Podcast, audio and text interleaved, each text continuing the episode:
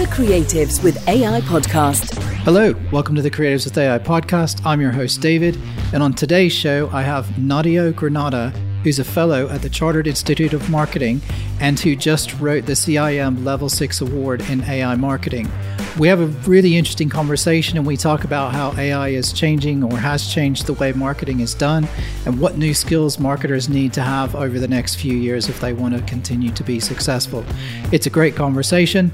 I hope you enjoy it. Let's get started. The Creatives with AI podcast, the spiritual home of creatives curious about AI and its role in their future. Nadio, welcome to the podcast. Thank you, thank you. I uh, feel very honoured to be uh, to be on your podcast, David. Having seen or listened to so many of your previous interviewees, it's uh, yeah, very very honoured. Well, thank you very much. How's life on the boat these days? Um, it's uh, it's not bad. It's uh, we've uh, we're reaching that um, part of the year now where it gets a bit tricky.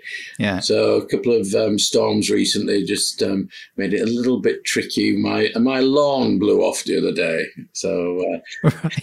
yeah, nice one.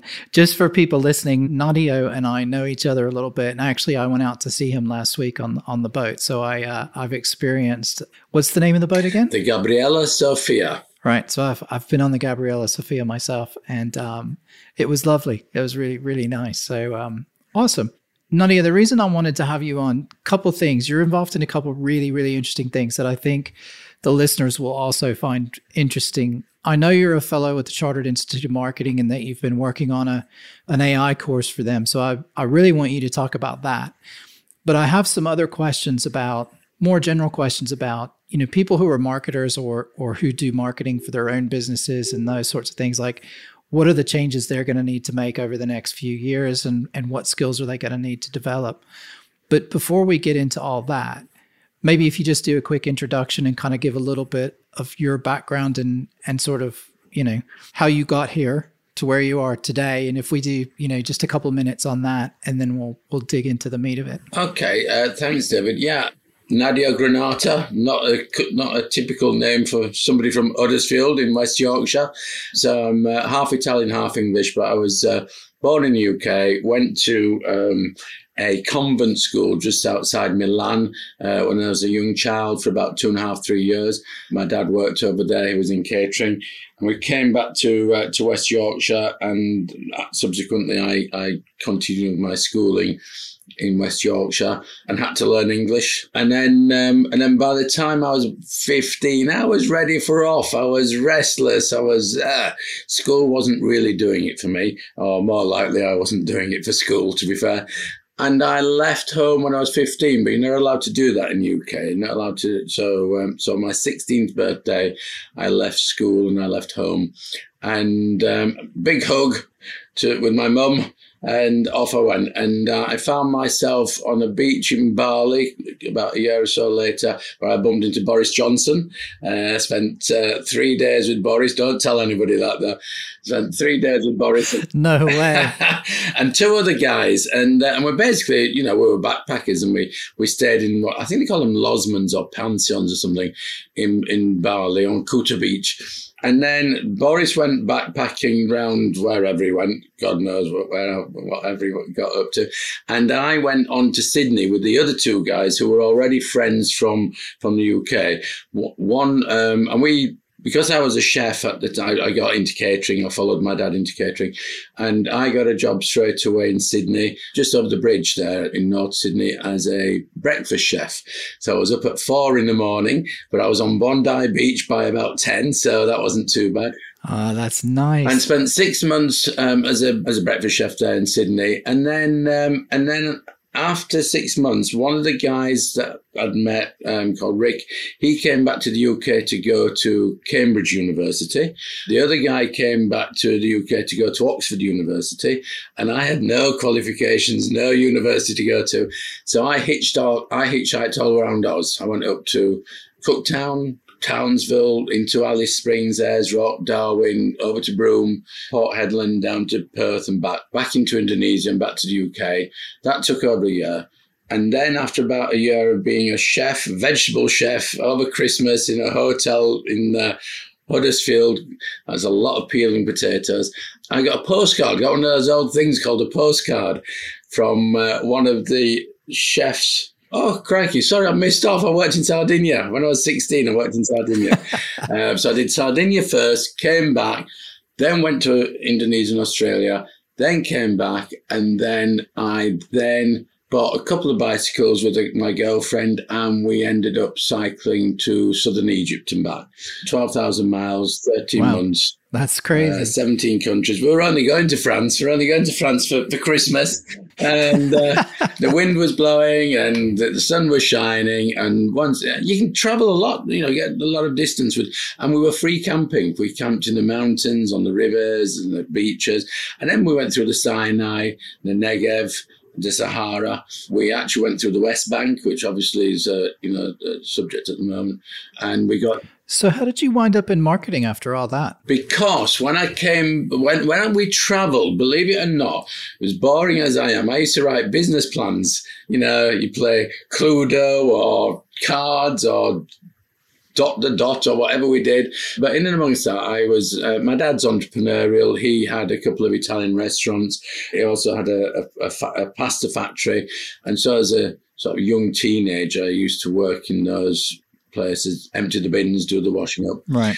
And I, yeah, I guess I'd got an entrepreneurial streak in me. And um, so when we came back from our travels, we uh, got married and had three children. And I opened up a pizza takeaway business.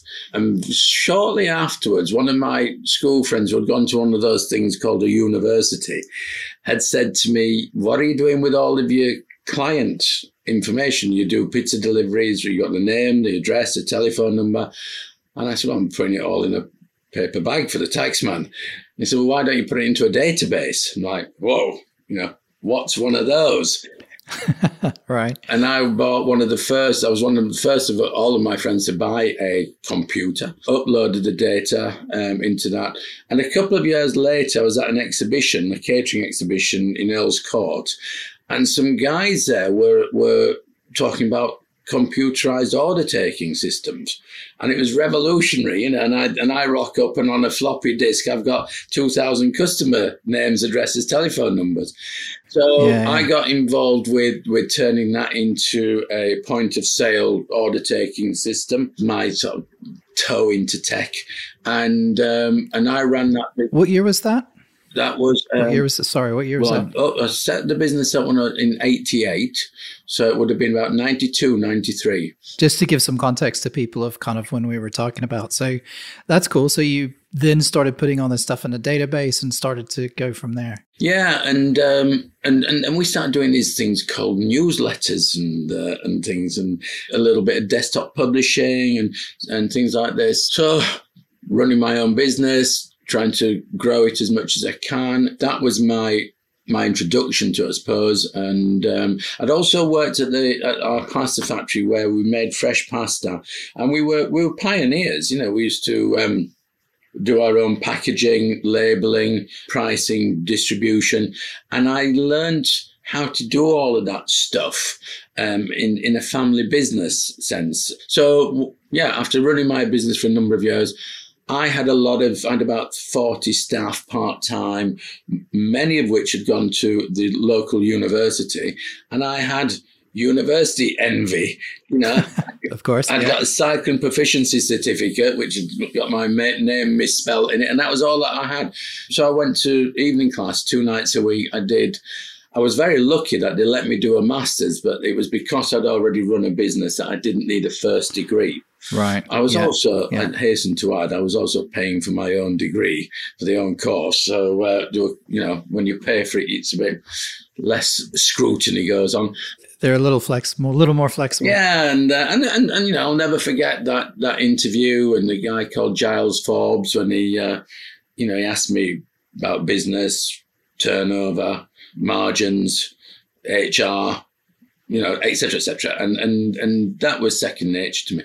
So yeah, I did two nights a week. I, I ended up getting an MSc Marketing Management degree. There was 32 of us who enrolled, and only seven of us actually qualified in that first tranche. Uh, some others spent a bit longer getting their qualification, but I was like a sponge, David. I couldn't get enough. I could not get enough of this this marketing yeah, theory yeah. and you know buyer behavior and I don't know Maslow's hierarchy of needs, Boston growth matrix. You know, couldn't get enough of it. And as soon as I qualified, I sold my businesses to my staff and I set up a marketing agency. We grew. It was in the old days when when um, about I think it was about two, 2002, and Business Link was offering a lot of um, grants to companies. So we got quite a lot of um, marketing plans, wrote a lot of marketing plans for small businesses. I knew a lot of people because, of course, a lot of people had come through my business. I'd had it for 18 years. Some of my yeah. staff had grown up, some of those students had grown up. So I had lots of um, client work to be to be honest, I wasn't that used to work to running an agency. We undercharged. So if anybody's listening to this, and uh, we got a bargain marketing plan back in 2005 or whatever, then you know they can buy the buy the beers. But I did some fabulous work, some really good work, and I've got to you know thank Susan Kenyon. She was my first employer, and yeah, she she took me on on a part-time basis before I set up my own business. And she taught me a lot. She was brilliant. And anyway, so I ran that business for a number of years. And in and amongst that, my former lecturers at university um, asked me if I'd go in and do a couple of guest lectures. And two guest lectures became four, and four became six, and six became eight. And I ended up swapping. I turned. I, I went to become a senior lecturer at the university. I maintained a couple of my clients and kept a a small marketing agency consultancy of one, i.e., me. And that enabled me to continue to, to do practical marketing whilst also teaching it. I wrote a bunch of modules at the university, University of Huddersfield to start with. I wrote, I was what did I write? I wrote um, marketing for event management, and I wrote PR and sponsorship. I was the, the lead, uh, the only person that taught sponsorship, and I also wrote a master's in place shaping, which is an area close to your heart. Yep, yep. As a local tradesman, as a local business owner and the founder of the Huddersfield Food and Drink Festival, which grew to 140,000 people per year. I'm passionate about place. You know, I've travelled a fair bit, and and marketers. You know, when I was studying marketing, it was all about Coca Cola. You know, I think Zara entered the frame yeah. at some point in time. All the massive case studies that they give you to study the the enormous companies. Yeah, and, and a lot of it was American back back in those days, and uh, and I'm thinking, you know, I'm, anyway. So I was very lucky that I was sponsored onto a course called Common Purpose. Changed my life. Common Purpose was was incredible, and it was the it's basically twelve months, one day a week. Oh, sorry, one day a month cohort of 32, all about leadership in the community. So you learn about governance, education, health, etc., etc. And I did that while studying my degree, and and it was probably more valuable to me, certainly on a lifetime life basis. But it, it taught me leadership, taught me not to be afraid, taught me um, how to take information and analyze it in my own way. You know, the, the textbooks, you're, you're, when you get a textbook, you start taking their analysis. But this course was like, no, it's your interpretation. You see the world differently, and you're entitled to express that. So, yeah, I became a, um, a marketing uh, lecturer. And we also set up a degree course in uh, Hong Kong. Um, my chancellor at the time was Sir Patrick Stewart from Star Warsy stuff. I, have never actually yeah. No, not Star Wars. That's it Star one. Wars? Yeah. Um, Star Trek. Star Trek. Star Trek. Um, and I've never really seen it. But anyway, a really nice guy. And uh, we used to call him One, one, one Take Patrick because he introduced the university to TV advertising and uh, and he was brilliant at it. Right. The university grew rapidly and we were sent over to Hong Kong to to partner with Hong Kong Management Association and I delivered courses over there. So brilliant experience great time. But I was itchy. I wanted to get back into industry, and I um, I joined forces with a couple of other guys who had founded FreeServe, and um, a guy called Simon Palin, and we launched something called Jumblaid. And Jumblaid was a portal for recycling unwanted stuff. I think you'd, you'd, you'd refer to it as Vinted okay. now. I think there's a Vinted. Vinted, um, yeah. But we were before Vinted, yeah. digital digital cameras, and uh, it didn't it didn't fly. It's a shame it didn't fly it cost us a lot of money but it was the right thing in the right direction just too soon.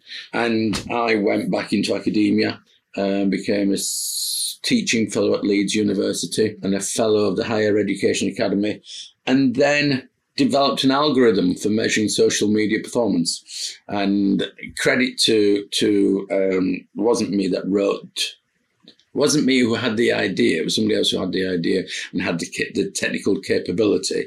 But we um, we we put this algorithm together using the. We took the APIs from all the major um, social media platforms, aggregated them, and created automated reports. That was ten years ago, nine years ago. Right, right. Ahead of its time. And we launched that at Leeds Business Week, which was sponsored by a little company from San Francisco called Salesforce. And they'd helicoptered in their senior teams. They wanted to open up the UK, the north of England. And I spent three days with Sales, Salesforce at the at this um, exhibition, this conference. They were my first customer. They loved what we'd done. And two years later, um, I joined one of their partners in London. I moved to London and became a brand director for one of their fastest growing partners, a platinum partner called Make Positive. I'm oversaw the rebrand. We grew 40% in two years. And that sounds a lot. And it was a lot. But to be fair, Salesforce were growing 28% themselves. So, you know, yeah. Uh, the marketing plan yeah, was, it was massive. It was massive at the beginning. Yeah. I know there's been a, a lot of story here, but I, I really wanted you to go through that because I think one of the important aspects and, and one of the things I like sort of about your story is is that you started off as a practitioner, right? Like you were doing marketing before you went to school to learn about marketing because you had to make your business run. Yeah. And I think that ties into some of the stuff that we're going to talk about because we're at that same sort of point in history, I think, where it, it's really important for I think the people who are the practitioners who are getting down in the weeds with AI at the minute are the ones that are probably going to be successful long term because we're the ones that are actually like trying to figure it out and sometimes it works and sometimes it doesn't and it's the same experience you will have had you know running your small business. You know you try a flyer and you go well that flyer didn't work very well and that cost me 500 quid you know and then you go okay well i've got to try something different so you know you were doing the hands-on kind of testing thing in the beginning which is kind of what we're doing now and i know that you're hugely interested in doing that so what are your so what are your thoughts you know, having gone through the whole educational thing and been an instructor around sort of marketing, how do you think AI is now changing the way marketing works and the way marketing is done? Crikey, that's a massive question. Um, I think it's I think it is changing a lot and it and it will change a lot more for those of us who embrace it and allow it. And it's phenomenal. It's phenomenal. There are others who will be resistant to it. And i suppose if you look at the life cycle of ai or whatever or um, I, should know my model shouldn't I? Say the early early adopters you know. Yeah yeah. You know I think we are, we are early adopters. We're definitely not pioneers by any stretch. I might have been a pioneer when we wrote the the algorithm ten years ago, in, in a sense. So I think the world it's more than marketing, David. The, the whole the world will not be the same again, and I and I believe that to be. I know it sounds big It sounds maybe a bit careless of me to say that, but seriously, it um, entrepreneurs tend to they need a toolkit, don't they? We need, you know, if you're an entrepreneur, you need, you know, you need a you need a good ally, you need a good listening ear. You know, you don't you don't make it on your own. You always have somebody else or something else in there. Well, you've got you you've got your sidekick, with your chat GPT or your Claude or your Bard or or if you you know you've got your Nadio.ai, ask me anything about business and marketing and my own chatbot will, will, will give you some answers. So when Margaret, I just wrote a, a long piece um, yesterday, a long article about, it was about paradigm shifts. And you know, right. we have been through many paradigm shifts, starting well pre-industrial revolution. But if we start with industrial revolution, in marketing, we say that our our, our distinct eras were product, production, sales, marketing, societal marketing, and now in the 21st century, digital marketing. And Bill Gates says it's the age of AI. Yeah. So, you know, is the age of AI a new paradigm? It probably is. The Internet of Things was part of the digital period, societal marketing in the late 1990s when we became a bit more responsible for the world in which we're living in and things like So lots of paradigm shifts. And in and amongst that, you know, you look back and this isn't a political statement, but Thatcherism took us into a free market economy. And, you know, there used to be the manufacturing price index before that. You probably won't know because you come from a different. No, I don't remember that.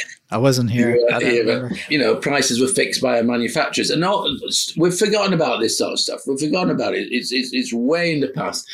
But we became a nation of shopkeepers, a nation of, of, of entrepreneurs and small businesses. Now you multiply that forward now. You take that forward, and and we will con- we will grow even more independent um, businesses. I remember going to one of your sort of events, which was a smart city event in Manchester 15 years ago. Part of the, you know, and I'd the the master's degree in place shaping and was part of the research for it. And I can't remember who was speaking, but he said that our shops are going to turn into micro factories and we will have 3D printing. And we're going, what's 3D printing? You know, and unfortunately, yeah. I think the example at the time was a revolver. Said, oh, you can make a gun. Of course. Yeah. which was not very, you know, I think I prefer the corkscrew example. But that's where we're at. We can, you know, go down to your high street now and you'll see, you know, retail shops are closing, but you will see micro businesses that can deliver services, etc. So it it is changing the whole landscape, uh, specifically for, for marketing. If you want to put some titles to hyper personalization, hyper targeting, hyper automation, just stick hyper in front of stuff, and and you know you pretty much pretty much got yeah. a handle on it. Yeah. I think you're right. One of the things that we're seeing already, I think, is is a lot of people are able to start businesses that maybe weren't able to do it before because they didn't have the time or they didn't have the knowledge. The tools like ChatGPT and Bard and the others you know, saves so much time and so much effort. I mean, you know, I've talked about this on the podcast before about how I use AI tools to do things like transcripts. Like transcripts, just to have a transcript of a video used to be really expensive and it used to take days because somebody had to manually type it all out. Yeah. And they had to put, you know, the speakers in and the times in and all that stuff. And it was a barrier to having something like a podcast because only a few people could really, you know, had the time and the money to be able to do that to put out a quality product. Now, in the last nine months, 12 months, you've got all these tools out there that enable us to do these things. I mean, we'll finish this podcast tonight, and we were talking about this earlier. We'll finish this podcast tonight. I'll sit here, I'll do a rough edit of it. I'll upload the stuff. I'll get the transcripts and everything back in in 30 seconds or a minute. And then it'll be basically it'll be ready to go. And then I just need to do a bit of the sound processing and then, you know, but it all moves so quickly. And I, I think that really is enabling a lot of people to set up new businesses and, and to do new things. But I, I also think that it's, you know, again, it's having a big impact on things like copywriters. And this is where it kind of gets back into the marketing question because in the past, you know, people might have hired a, a ghostwriter or something to write blog posts for them and those sorts of things. So they'd actually pay someone to do that. Excuse me, now they don't have to. And they can get yes, you know, the content that the that the AI tools generally generate isn't as good as you would get from a copywriter, but it's like 80% of the way there.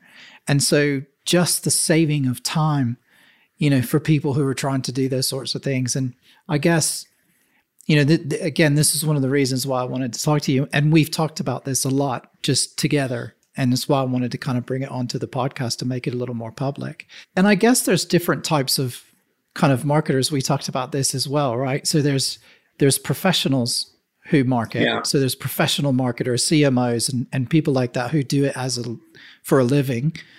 You've then got business owners and small and medium sized businesses who need to do their own marketing. So they've got sort of a separate need and and a separate set of tools maybe and and and something that's going to have impact there. And then we talked about students as well. So you know you've got the students studying it. What sort of skills do you think those three separate groups are going to need to have over the next few years? Or do you, are they similar or do you think they're different skills that they need to have? And and what do they need to do do you think? Well, as as with most of your questions are very long and very detailed, and and, and, and, and the answers need a long time. But just just a little one. Well, I'll try. I'll, right. First of all, just because we can set up businesses doesn't mean to say that we should.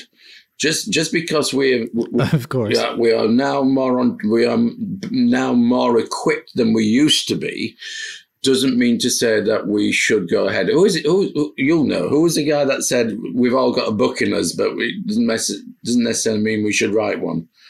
Was it Hitchens? Oh, was that Peter Hitchens? Peter Hitchens, yeah, yeah, yeah.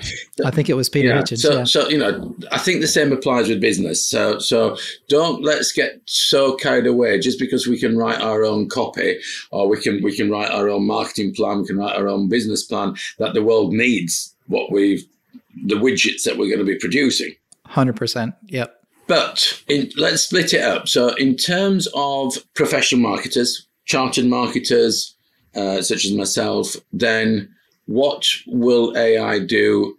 ML, machine learning, uh, SaaS. What's that going to do for them? Well, I, th- you know, we're going to be much more productive. We're going to be able, we, we can produce things in lightning speed. And I know this because I've done it myself. You know, I was writing a marketing plan for a project, and actually somebody else wrote the marketing plan for me exactly a year ago, exactly to this week. Last year, Simon Kanani, super, super guy, uh, he and I were putting together plans around resilience training, resilience coaching, helping companies and particularly partners in the Salesforce ecosystem to become more resilient and he wrote the marketing plan in in a day. And I'm like, what the heck? That's my job. And and, and he'd been introduced yeah. to, to ChatGPT. And and when he showed me the results of it, I was floored. I was actually quite I was very concerned. I thought, oh my God, yeah. You know, my, I'm going to lose my job. My children are going to lose their jobs. My 10,000 graduates I've got around the world, marketing graduates, what are they going to do? and so I spent a few months looking into it and be, and becoming more, I suppose, can I use the word expert, more more more used to using it, and I became more confident as a professional marketer. I I've now got a brilliant toolkit. And if other professional marketers embrace it as I have, they too will have an amazing toolkit. But at some point, in somewhere on the in the funnel, somebody's going to lose out. So so if I can if I can write copy and send it to a copywriter to polish rather than create, then there's a, there's some time saving there, etc. So yep. there will be a knock-on effect. Lakhani, is it Professor Lakhani said it's not, you know, you'll have heard this loads of times now, I guess, you know, it's not AI that's going to put you out of a job. It's the person that's using it when you're not yep. using it that's going to put you out of a exactly. job. Exactly. So professional marketers, I think they're going to need smaller teams. They're going to be more niche in what they deliver themselves. And maybe, maybe Touchwood, more organizations will have more marketing plans because you know I I've never actually seen any study on this, but yeah. I bet less than one percent of the top, well, one percent of any British industry has got a market, a current marketing plan. So fingers crossed, more, more companies will have more plans, and that will help them to steer their way through what may become, a, you know, an economic downturn. Individuals working within organisations who assume the role of marketing, charities, and they've got somebody that does their does their newsletter for them, or puts an event together, etc., etc. Well, if they're doing events, they're already probably using Eventbrite, and Eventbrite's already using some some AI form in there, etc., etc. So I think individuals will become more competent um, within that role. That might lead to them becoming more, and I expect them to become more influential so we've got a survey going, and hopefully you can share the link to the survey. And it's about where is the AI in you? So as you as an individual, have you got any AI in you? Are you interested in it or not? If you are, how interested and how how capable are you in AI? But the same goes to your company. So you know, who's we, we, you know we had GDPR officers, didn't we? I mean, since Brexit, the changed that. Yep. Uh, but but yeah. you know, no, same. We've still got them. All right. All right. so we need you know we need these officers. So who's your who's your AI officer? You know who's who's AI in your organization. So to me, I see that being a major major new role. The natural person to do that, I guess, would be somebody who is or was in marketing. They need to be able to understand business understand what the what the organization's um, objectives are, uh, and then apply a marketing, uh, sorry, an AI audit to the organization. And from that AI audit, they can then put together a, a tactical plan. So those people are going to emerge. And then what we got students, students. Before we before we go on to students, can I just touch on one thing that you said? I really like what you said, and I hadn't thought about this, but you mentioned that maybe people would get better as just a passing comment along and uh, along there. Do you think that like the people who who you know they're not marketers but they have to do marketing, do you think that using AI tools will actually help them will they learn from the AI tools? Do you think they'll be able to not only to use the tool just to say I need to write a better newsletter, but do you think they'll actually use it to to make themselves better and to actually learn from it? Why not? Why not? Well, well let's yeah. let, let's find a par- let's find parallels. You know, would you argue that somebody who used to uh, use an abacus and now uses a calculator didn't learn more about maths, or somebody who used a candle yeah. and now uses electricity? You yeah, know, I mean, I love it. I, I, well, yeah, that's yeah, that's the example, isn't it? That you know, when electricity came, everybody started buying more books and and you know borrowing them from the library, and people were learning on their own. That was just it. It was just interesting because I think there may be two camps. There's some people who just they literally don't care. They just wanted to give them an answer, and you know they'll just they'll take whatever it is and they'll just push it out. And then, but I do think there's a big camp of people who will actually use it and try and learn from it. I mean, this is what I got from the students, and, and you will have heard this on previous podcasts, but you know, I had Andrew Maynard on who was talking to, you know, undergraduates at, at the University of Arizona. I heard that. I've yeah. talked to kids at um at a at a private school in Cambridge that I went to to do a careers day to talk about AI. And what I was amazed at is the students that used AI generally didn't use it to cheat they used it to write better papers or they used it to understand what they were trying to learn better. And so there's a whole group of people. I, I think there's a group of people that are just, they're scared of it. And so they pull up all the really negative sort of, oh no, people are going to use it to cheat and they're going to do this, they're going to do that. But actually, I think a lot of people are using it to try and make themselves better, you know, to help them be better at their job or, you know they're they're not getting it to do the work for them but they're asking it questions about the stuff that they need to do and then they're doing it. And i think that's a huge huge opportunity for people. And it and it maybe it's a good segue into talking about students. But yeah it's just interesting that you sort of drop that in your, yourself as well that you know people might get better. Yeah i mean and I think we, I think that we should look back to look forward and you know find parallels, and you know when we started, I don't know, using the wheel? Did that, you know, did we go, you know, we just got better. We got better at going in the right direction quicker. And we did a bit more when we got there. And we got home sooner, maybe.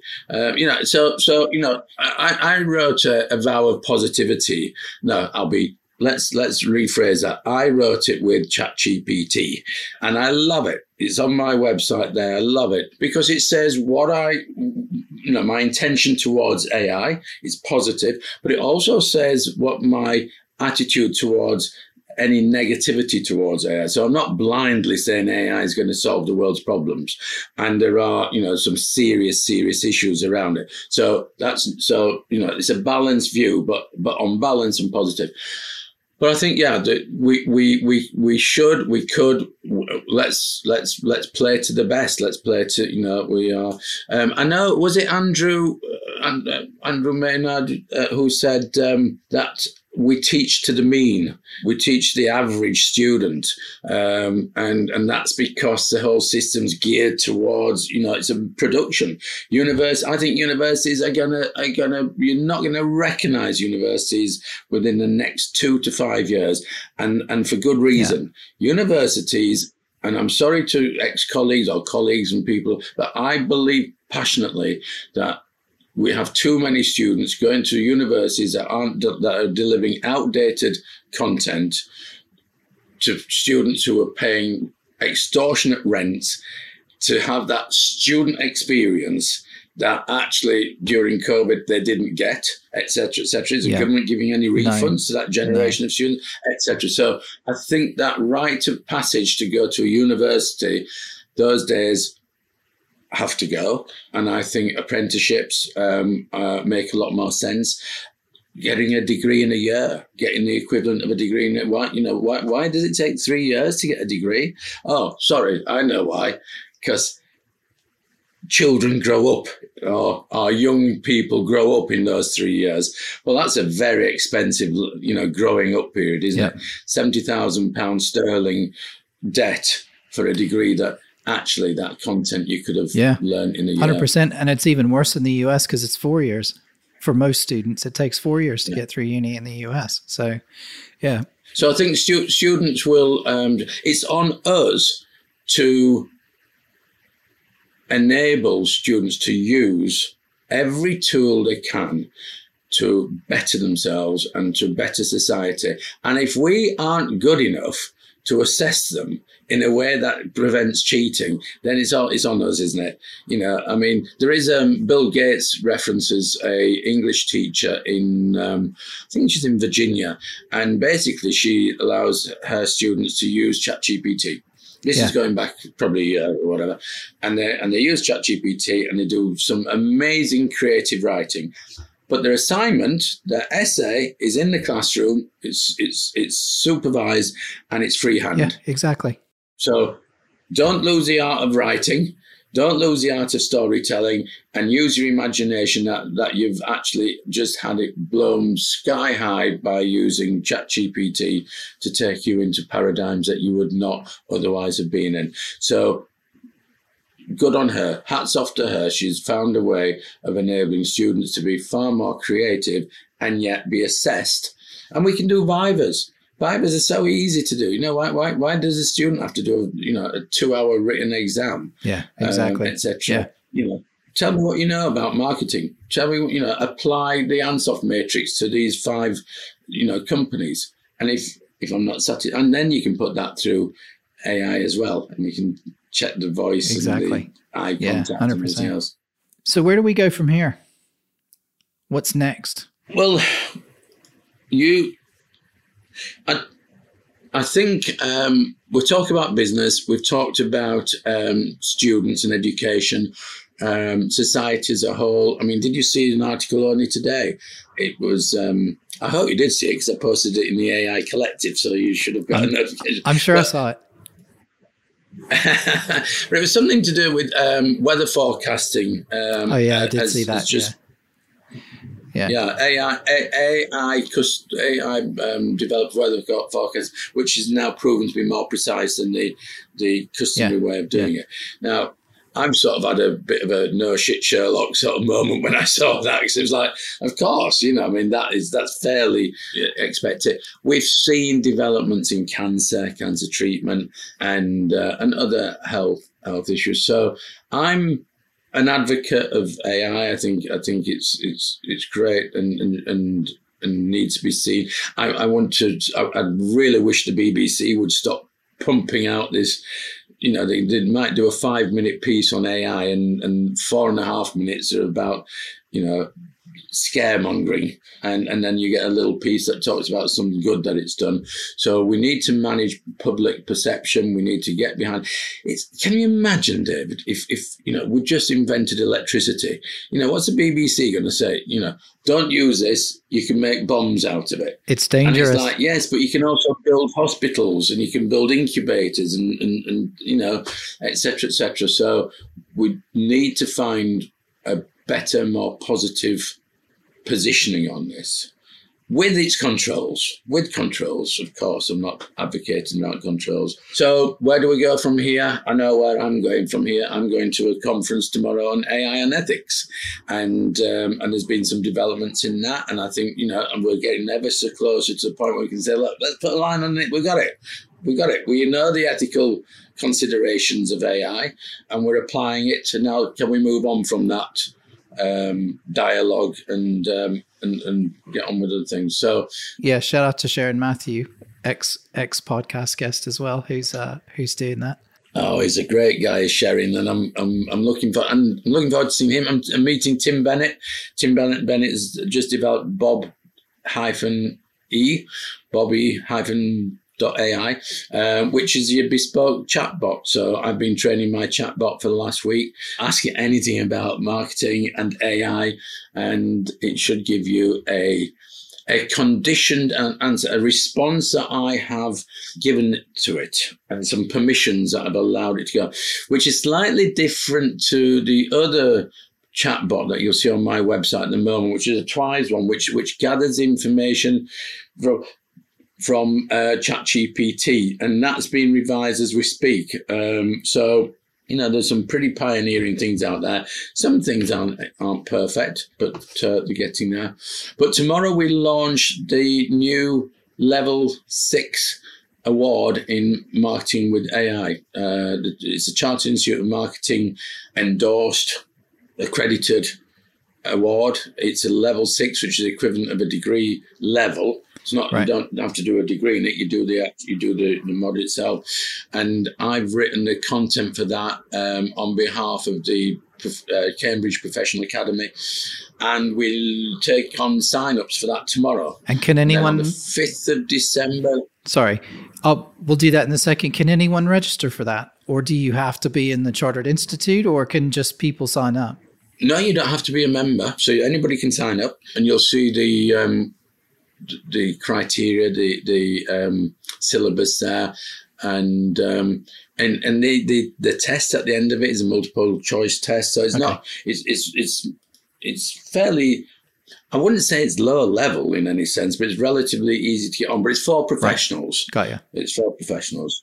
I just wanted people listening to not think that oh well i can't do that because i'm not a member of the chartered institute of marketing. Like anybody can go and sign up to do it. And i think that i just wanted to make that clear for people that you know if you're interested in it you can go and sign up. And um and and yeah i jumped in a little bit ahead. I know you were going to say on the 5th of december you've got a webinar. So if people are interested in that they can come to the webinar and find out more information. And then i think the course starts in january. Is that right yeah, that's right. Fifth, fifth, um, fifth of December, eleven o'clock. I think I've uh, I do thirty minute taster, fifteen minutes Q and A, and um, and then the course starts in January, but I think second week in January. I'm a bit vague with some of the details because I've had my head so much into writing the content. I'm like, yeah, you know, it's. Uh, but it's, it's I mean, I've got to, I've been, I've so enjoyed writing it. And, you know, I've, I've learned a lot while I was doing it. I mean, it's eight modules. It's, it's basically, it takes you from what is it? How does it work to how can I apply it? I'm very much aware of not for profits. I'm, I'm co founder of The Age of Human. I'm, I'm a massive believer in democratization of AI. I don't want my kids or any other kids that can't get onto the AI learning curve to miss out. You know, this is 21st century. Let's give everybody equal access to AI. Um, so we're setting up a time bank. In fact, just signed it off this evening. So there'll be a, a time banking facility that will enable people like us, and hopefully you and your guests and others will go. You know what? I'll give a couple of hours a month to to support somebody that wants to get onto into AI. in the hope, because it's not it's it's a, it's not um, a written contract, but in the hope that they'll do some some good chore for somebody else. Yeah. and that's how the world goes round. So so we're going to have highly professional courses courses for professionals. I'm doing a course for NEDs, not uh, what's a NED, uh, non-exec director, who needs to be AI AI ified, and there's a certificate for that as well. Okay. Um, pretty intense short courses. So for me, what happens next is taking the knowledge that I've amassed, turning it into outputs, turning it into short courses. I'm talking with um, a, a marketing guru. Doesn't like being called a guru, but he is. No one ever likes being called a Um, guru. Well, I'm happy to be the goo if you're the roo behind the goo. I'll, I'll, I'll do the goo, you can do the roo. But um, yeah, we're talking about putting a book together, um, applied AI. So, you know, That's a great Let's idea. I think we're getting to that point as well, where a lot of people have talked about use cases. So, what in theory could you use it for? But I think case studies now are going to become really valuable where, you know, we're going to see some published results of people and companies and organizations who've actually used AI in practice and, Yeah. and, you know, what, what return on investment have they actually got from that? And, you know, what are the, what are the sort of pitfalls that they've run across and things like that and i know you know we've we've got a couple of events coming up later in the year that i think are going to be quite interesting around that and potentially something next summer so yeah i think I, I think it's a great idea and i think it's a good time for it also so can I give a couple of examples of, um, I, you know, I get, clearly I get excited about this stuff. And don't, you know, let, don't forget I'm somebody, I left school with no qualifications, no, not, and I type with one finger. I, t- I am, I am the slowest typer. i've seen it Um, so it's embarrassing. And I've just written a book, ninety-five thousand word book, all all with one finger on a bloody I, know, phone. I don't know how you anyway, but oh well, it's it's my relaxation. But what I was going to so so I I was with you last week when we were brainstorming something, and on a flip Yep. chart we put we put some ideas together, big sheet of paper, big ideas. You'd got your contribution, I did mine, and and then we took a photograph of it and uploaded it to ChatGPT and said, "Can you turn this into a discussion document?" And it, and and it did. That was a wow in like 10 seconds. It did. and i have no idea how it pulled. I mean it it got it. 90 it's not 100% but it got 95% of what we had written down and and actually what we were trying to get to. It pulled all of that out. Yes there were a couple little bits and details that weren't exactly perfect but i mean like you i just i I really didn't expect much from it and um, was was pretty amazed at, at what it managed to come out with Yeah. So on the back of that, on Monday, I was invited to. I keep forgetting B, BGF. Uh, it, it used to be the War Office or something on the embankment. It's um, it, it's a beautiful, significant play building, and in there is a charity. Uh, I should have practiced. I should have. I'll, I'll put for it in the show notes for everyone. Don't worry. We'll we'll get all the details correct in the show notes. LBST, I think it's anyway. So, so and the charity is, is um, they support young adults getting into it, into work, and these young adults are um, from a background that might not otherwise have, have, have had certain opportunities. So, I was invited to um, talk to them about. And uh, and it was part of a one day workshop that um, had been put together by the Professional Academy. So I gave a little introduction, and then as I was talking, I said, "Look, can you all just make notes and do do it in the mind map? Do it in the mind map. Draw some pictures. Go go wild." And um, anyway, towards the end of the session, um, I got them to take photographs of their mind maps and upload it to ChatGPT, and they were blown away. And it's so one of the things I really like about AI. It's it's it's instant. It's not like you plant something in the garden. You have to wait six months Yeah. to see it grow. No, it's and, and it's not, and I'm not talking about cheap tricks either. This is real stuff. Anyway, so that was one. The other one happened today. Um, a friend of mine's son came out of university, big debt. No, uh, failed his degree. He was doing chemistry. He didn't get into the lab for Wow, two years. By the time they got into the lab, there was a queue a mile long. He was there at four o'clock in the morning doing an experiment that I used to do at college. You know, it was it was, it was his, his education was was poor, lost interest, failed a couple of modules.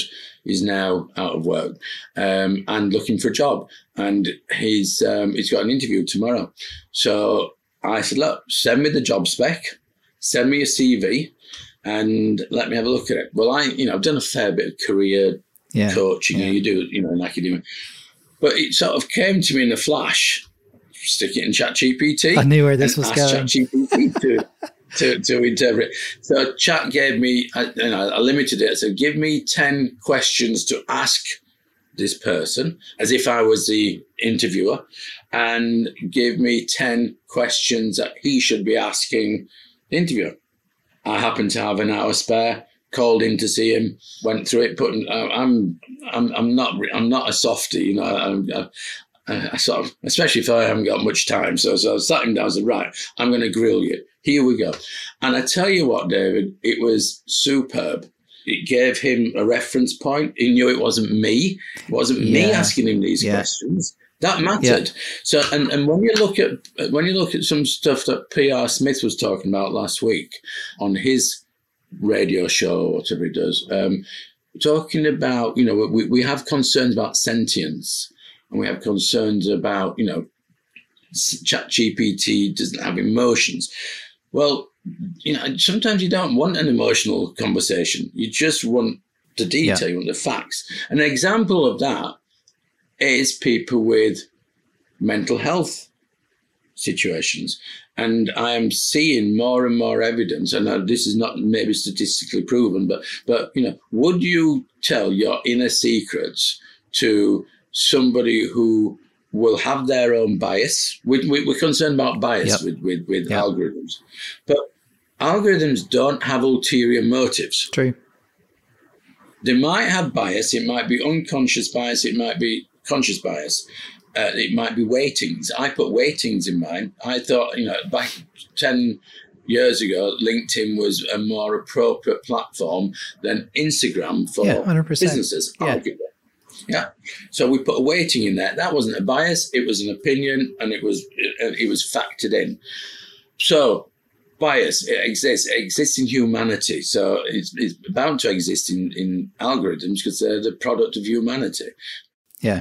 but we don't put ulterior motives into algorithms and you do get those in the boardroom you get them in the classroom you get them in society so let's get over this bloody anxiety about about you Yeah. know bias No, it's a it's a good point, and I think you and I talked about this the other day, and it goes back to the the podcast that I posted last week, which is has turned out to be way more controversial than I sort of intended or ever thought it would. But a lot of people reacted very viscerally to the thought of of someone, particularly an adolescent, talking to a machine instead of talking to a human.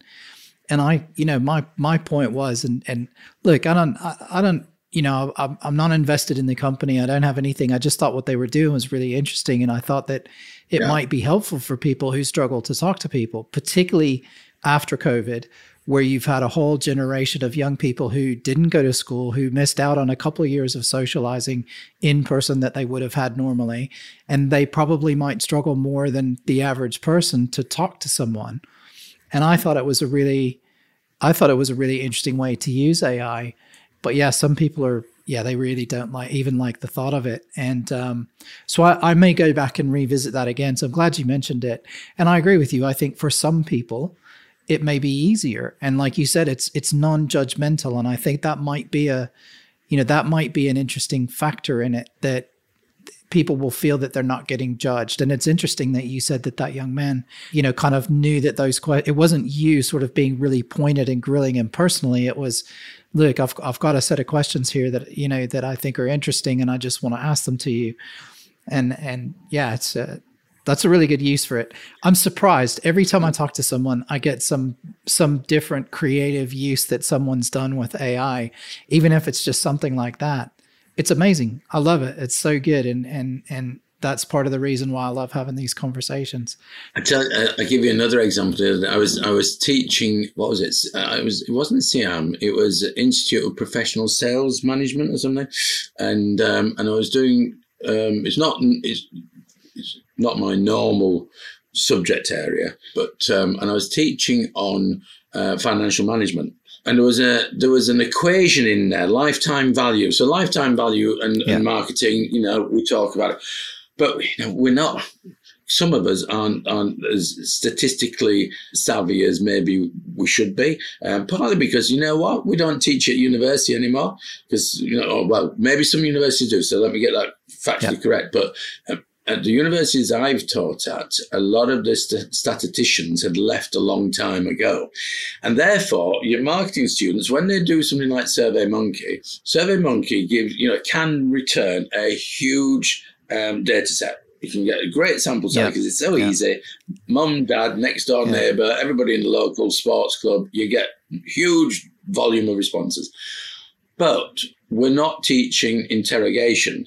We're not showing our students how to how to crumb, you know, get deeper into the numbers and do the cross correlations and everything. Cross what? I forgot. Cross. I can't speak properly. Now. Cross correlation.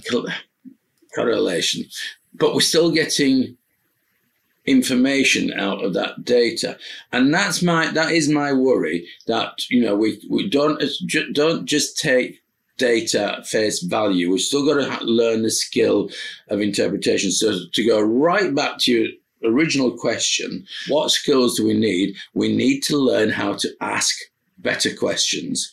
The future skill, uh, one of our, you know, one of our great skills, as as as you know, many of people have learned how to type rapidly you know that's a that's a natural progression so will be a natural progression to asking better questions because you better better the question, the more that you know the more appropriate the response. And to that point, I would also like to add that the cost of data processing is a real cost on the environment. So the example I gave to the students the other day was if Taylor Swift put something up on Instagram and she gets a million hits in, in, in a nanosecond, where does that data come from? What's happening with that data? And of course, there's a spike in data usage in some data warehouse somewhere. So that data warehouse is typically, but not exclusively, is, is, is in some sort of remote place. That remote place is typically a desert. The desert is in a what we might call a third world country or sub-Saharan country, and we're using water to cool the air conditioning units that cool down the data in countries that can ill afford to expend their water consumption. I, don't know, might have come from you or somewhere where I saw that um, Google searches use a tenth of the amount of water or energy that a ChatGPT search uses, which is one hundredth of what a crypto fact, cryptocurrency calculation produces. So as we, my, my mission is to democratize AI responsibly and try and get enough, you know, try and make some dint in the population that uses less prompts but does them better. Yeah. Uh, that conserves yeah. energy and it's great because I was I was just waiting. I was like, there was a brilliant segue to get to that because I know that's one of the things that, we wanted to talk about. But it's good that that we got there in the end. I don't want this to turn into a massive. I mean, we can we can go three hours if you want, but um, I think the the listeners for my podcast may not be used to that. So I, I have my sort of standard questions, which you'll be well familiar with. So I assume that you'll be ready to answer these. But um, but I guess my first question is always for you, is AI male or female? You know, I have listened to you ask this question many times. And uh, didn't somebody, someone just yesterday we talked about, hey, my boat is a is a female. Boat's a yep. female. Always. Um, Italian, you know, in the Italian language, we sort of, you know, we, we tend to have masculinity, femininity more than in the English language. So I understand why you asked the question. I think it's a fair question to ask. I have both. That's been Bob, Bob, which is my version of my the chatbot that I'm using most. But well, my my granddaughter's called Bobby, so so the name itself isn't Yeah. um, uh, isn't a giveaway. But I don't know. I think I think I can it be both? Can it Can be. is is is human male or female? Well, humans both. Yeah. So, so it's yeah, it's it's equivalent of human. Okay. Interesting. And so I know you have Bobby, which is your sort of your your your chatbot and AI that's on your website. So nadio.ai if anybody wants to go play with it. But it, when you have a personal assistant that's an AI, because that's coming, and we'll have a tool soon where it can do everything for us. It can help us manage our schedules and book dinner appointments for us and all sorts of stuff. What do you think you'll name your assistant? Oh gosh. Well, I have somebody who worked for me a long time ago who uh, we did great things together. We did great things. And she knows me. I, I use the GC Index. I don't know if you're familiar with the GCindex.com. Looks at proclivities, looks at your strengths, looks at your weaknesses. And I mine's 10 out of 10 game changer and 9 out of 10 polisher. I think I'm about a 3 implementer and a 5 strategist. And it's those characteristics that when you complement those, you get stuff done. And so Viv's back on the scene. I've, I've dusted her off. She's come out of retirement. She's loving learning about AI. So I think I would call, well, my nickname for Viv is Vivianda. So I would call my personal assistant Vivianda. Vivianda. Okay. I like it. That's good. And there's a story behind it as well. So There's emotion that's- in it as yeah. well. You know, I mean, you know, Viv, Viv, you know, fantastic person, and it's a real joy to. And she's going to be running the um, the time banking Yep. project that we're doing as well. yeah, no, I know. So- I've, uh, I've met her. So, okay. So that's interesting. So I guess the last, the last thing is, is, is, you know, I always talk about the sci-fi because there's a lot of sci-fi. And I think a lot of the, the ideas that people have about artificial intelligence come from film and books that we've, you know, sort of grown up with. So where do you think our future is going to fall? Do you think, you know, again, it's that more, is it the Star Trek sort of perfect world, peaceful kind of universe where we're exploring, but, you know, there, there really isn't any wars except for with like aliens? Or is it more the, you know, something's going to happen? Maybe AI isn't going to kill us, but the, the civil unrest that comes from that is going to, you know, we're going to descend into sort of a Mad Max kind of thing. Or, do you see it as some sort of cyberpunk sort of something in between I, I, and i know we talked about this the other night but i'm quite curious to see you know where where you fall on that scale I remember when I was at school and our teacher was off sick and the headmaster took our class, junior school, and obviously he'd not prepared and what have you. And he sat on the end of a desk, Mr. Lewis, he was called. He was great. And he said, okay, for the next hour, I want you to, I want you to write an essay about what you think the, the future looks like in, in the year 2020. And, uh, okay and I think without without exception, we said we'd all be playing more sport and we wouldn't be working as much. And um, I think I said we'd all be eating spaghetti and uh, you know things like this. So um, so I I said then, and I and I hope, and I know hope's not a strategy, but I hope that we do cut down to four days a week. We do exercise more mentally and physically, and we use tech to do good. Uh, I believe it can and should and will. Um, I believe that we re- reduce the impact of politicians. I think that you know politicians we don't need them as much anymore. Let's let's change some of that stuff Yep. around. Uh, no disrespect to them, but you know that's a whole other podcast. That's yeah, yeah. So, so will you know, and, and in and amongst that, I, I'm fearful that there will be still terrorism of some some sort. But um, let's go positive. It'll be a beautiful world. It'll be healthier, happier, and we will work less for more reward. brilliant i really like that so we've talked about the cim level six award we've talked about some of the events and stuff we've talked about your website nadio.ai is there anything else that you want to mention to people or somewhere that you'd like to direct people to go before we uh before we say goodbye Oh gosh. Um, so connecting me on LinkedIn, Nadio Granata. I then will invite everybody that connects with me on LinkedIn into the AI Collective LinkedIn group.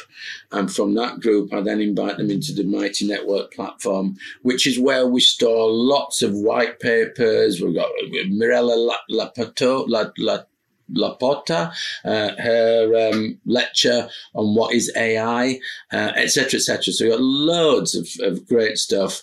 Uh, we've got a little newsroom in there. So anybody that wants to learn anything about AI, from school leaders to thought leaders, come and join us in the AI Collective. Try and be proactive. Try and share stuff with us. We, we practice give us gain, so you get a lot from us. Give give something yep. back. Join the time banking. We'll set that up in the next probably by the time this goes live, hopefully, yep. okay. uh, etc. So that's about it. Um, age of Human. Keep an eye on Age of Human. It's not the age of AI. It's the age of human. And um, let's keep positive. Keep doing Brilliant. good. I'll put all the links to all this stuff in the show notes anyway, so that'll be fine. So Thank people you. can just look at the show notes and they can click through, and also on the the episode on the website and that sort of thing as well. So, Nadio, thank you very much. It's been a pleasure talking to you tonight. So thanks for your time. I know it's uh, for people listening, it's eight o'clock in the evening already, so we uh, we had to do it at the end of the day. But um, it's been a fascinating conversation, and, uh, and and I was really happy to have you. So have a good evening, and we'll speak to you soon. Thanks, David. All the very best.